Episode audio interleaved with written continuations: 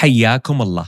معكم أخوكم عبد الله المنصور مقدم بودكاست الخلافة. حابين ناخذ رأيكم في البودكاست واقتراحاتكم وأفكاركم التطويرية. وكل اللي عليكم تضغطون على الرابط في وصف الحلقة وتعطونا وجهة نظركم الكريمة. وشكرا لكم. Rising Giants Network.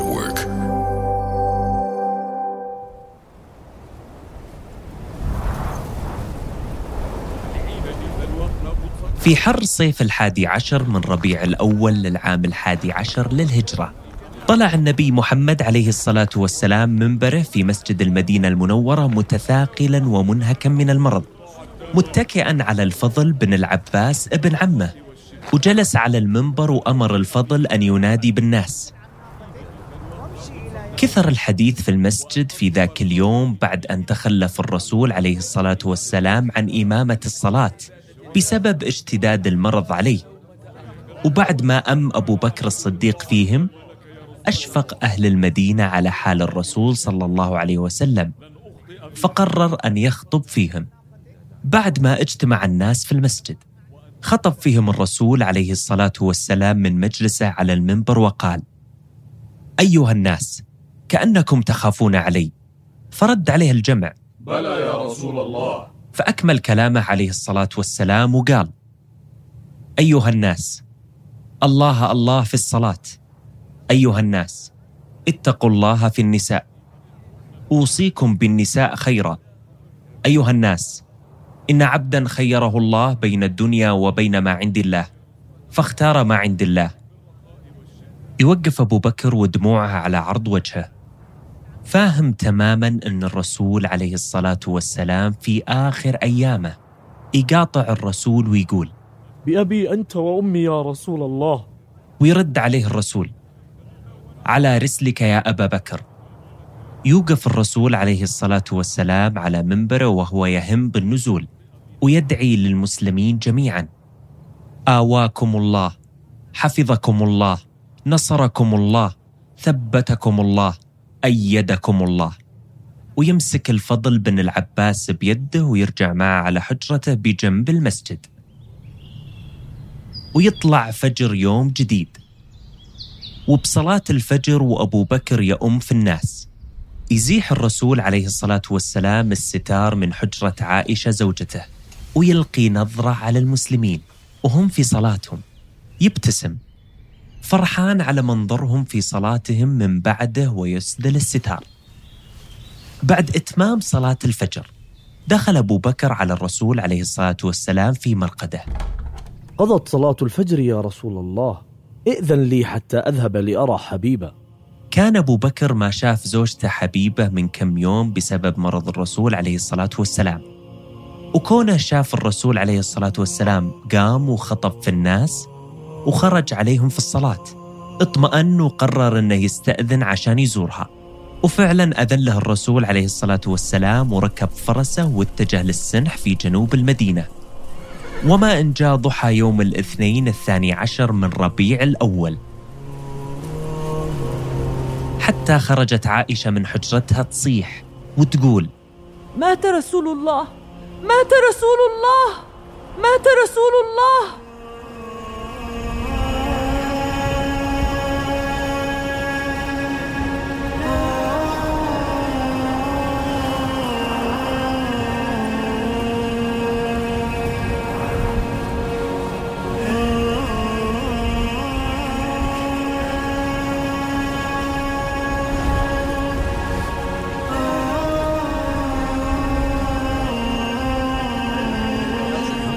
وحلت الفوضى على حال أهل المدينة. أسرع واحد منهم إلى السنح حتى يخبر أبو بكر وأول ما وصله الخبر. يركب أبو بكر فرسه وهو بين مصدق ومكذب وعلى أقصى سرعة. حتى وصل بيت الرسول عليه الصلاة والسلام. يدخل أبو بكر حتى يلقى عائشة وهي تبكي والرسول عليه الصلاة والسلام ممدد بجنبها ومغطى عليه.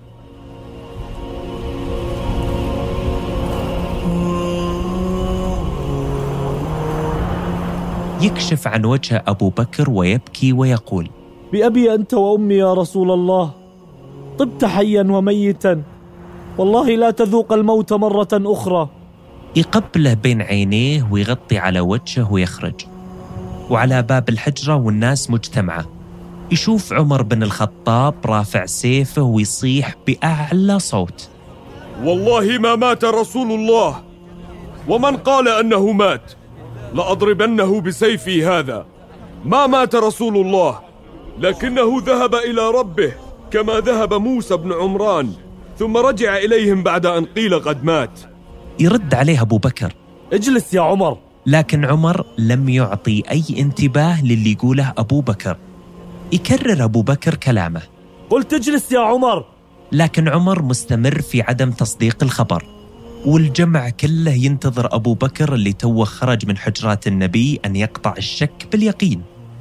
ويمشي أبو بكر تجاه المنبر ويتبعه الناس.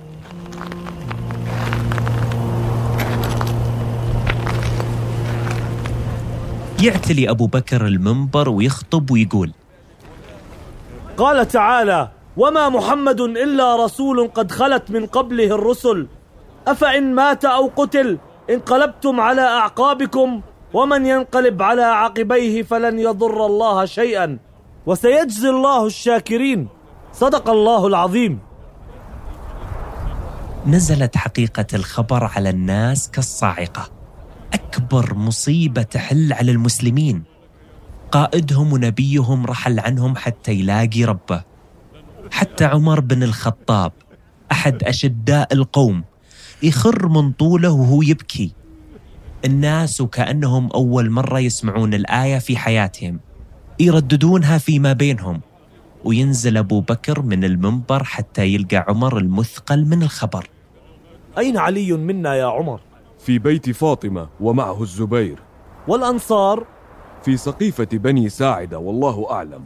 وجاء عليهم صحابي ثاني وهو أبو عبيدة بن الجراح فقال عمر يا أبا بكر هلم بنا إلى إخواننا الأنصار نؤمهم وبالفعل توجه أبو بكر وعمر وأبو عبيدة إلى الأنصار في سقيفة بني ساعدة حتى يتشاورون معهم في تالي الأمر. في طريقهم رضي الله عنهم لقاهم اثنين من المسلمين وسألوهم عن وجهتهم. أين تريدون يا معشر المهاجرين؟ يرد عليهم عمر. نريد إخواننا من الأنصار في سقيفة بني ساعدة. لا عليكم ألا تقربوهم. واقضوا أمركم فيما بينكم يا معشر المهاجرين. لكن عمر معروف بصلابته وتمسكه بقراراته وما أحد يرد عن مقصده. يقول لهم هو يمشي في مقدمة الصحابة. والله لنأتينهم. ويتابع المسير هو ومن معه حتى وصلوا سقيفة بني ساعدة. يدخل عمر وأبو بكر وأبو عبيدة على جمع من الأنصار. وكان واضح أن في من اجتماعهم هدف وفي من بينهم شخص متدثر وباين عليه التعب. يدخل عمر المجلس ويقول سلام الله عليكم يا معشر الأنصار. من هذا المزمل؟ يرد عليه واحد منهم ويقول سعد بن عبادة. يكمل عمر. وما باله؟ نزل به سقم. أول ما جلس الصحابة الثلاثة بين الأنصار قام خطيب من الأنصار وبدأ حديثه.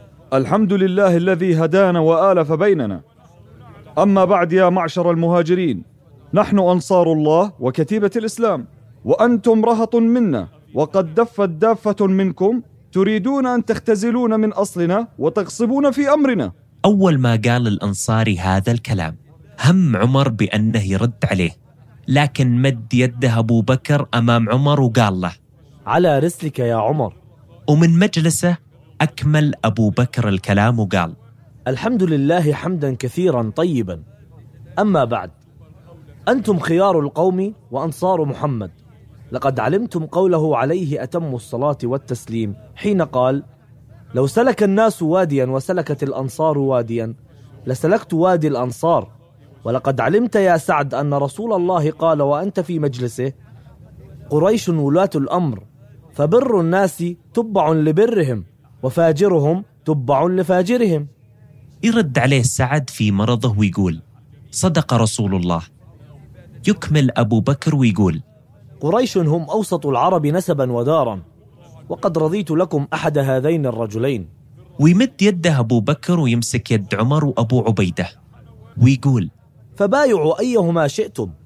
يقف أحد الأنصار في المجلس ويقول أنا جذيلها المحك وعذيقها المرجب منا أمير ومنكم أمير يا معشر قريش. يرد عليه أبو بكر.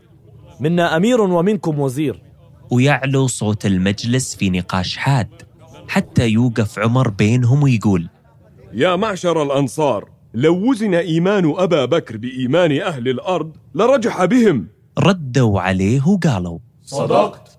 يا معشر الأنصار ألستم تعلمون أن الرسول عليه الصلاة والسلام قد أمر أبا بكر أن يؤم في الناس فأيكم تطيب نفسه أن يتقدم أبا بكر؟ نعوذ بالله أن نتقدم أبا بكر. ينظر عمر لأبو بكر وأبو بكر يقول له والله لا أطيقها يا عمر. يرد عليه عمر ابسط يدك يا أبا بكر. يضع عمر يده في يد أبو بكر ويقول هذا صاحبكم العتيق. وكان عمر أول من بايع أبو بكر على خلافة رسول الله في إدارة شؤون المسلمين.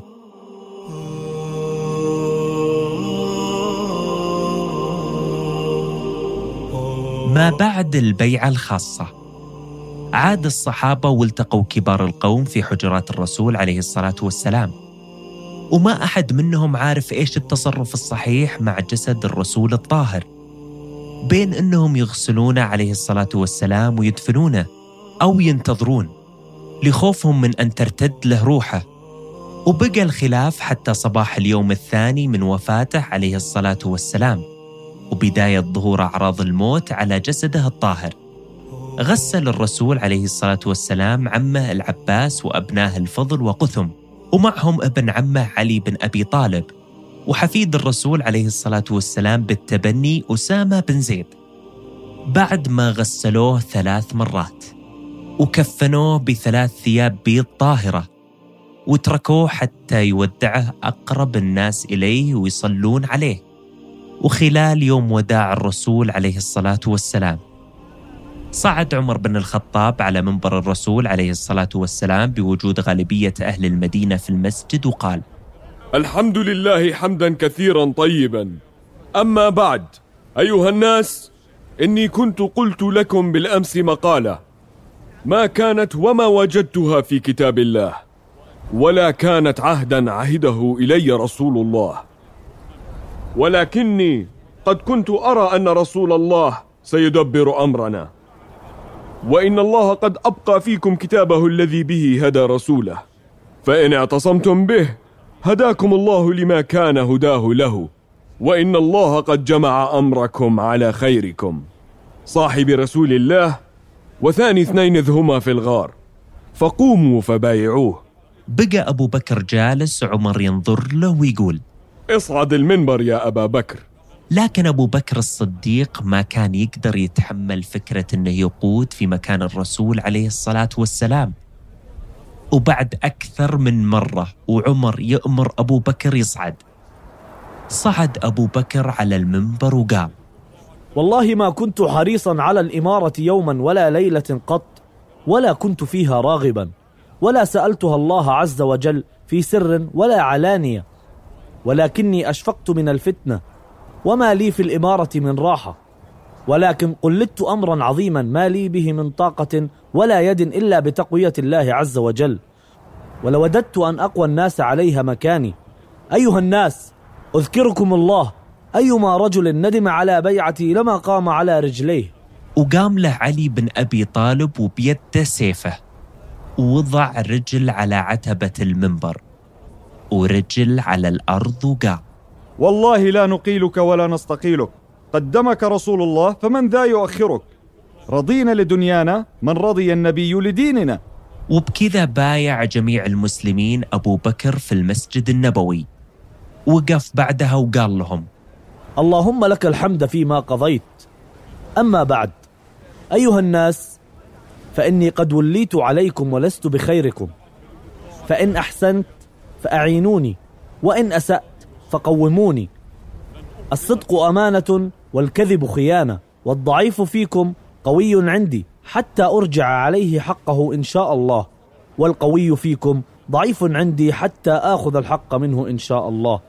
لا يدع قوم الجهاد في سبيل الله إلا خذلهم الله بالذل ولا تشيع الفاحشة في قوم إلا عمهم الله بالبلاء. أطيعوني ما أطعت الله ورسوله فإذا عصيت الله ورسوله فلا طاعة لي عليكم. قوموا إلى صلاتكم يرحمكم الله. وأقام أبو بكر عبد الله بن عثمان التيمي القرشي الصلاة كأول خليفة لرسول الله عليه الصلاة والسلام.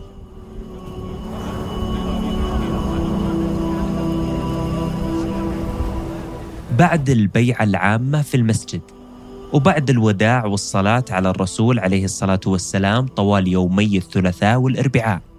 جاءت ليلة الأربعاء وموعد دفن جسد الرسول الطاهر.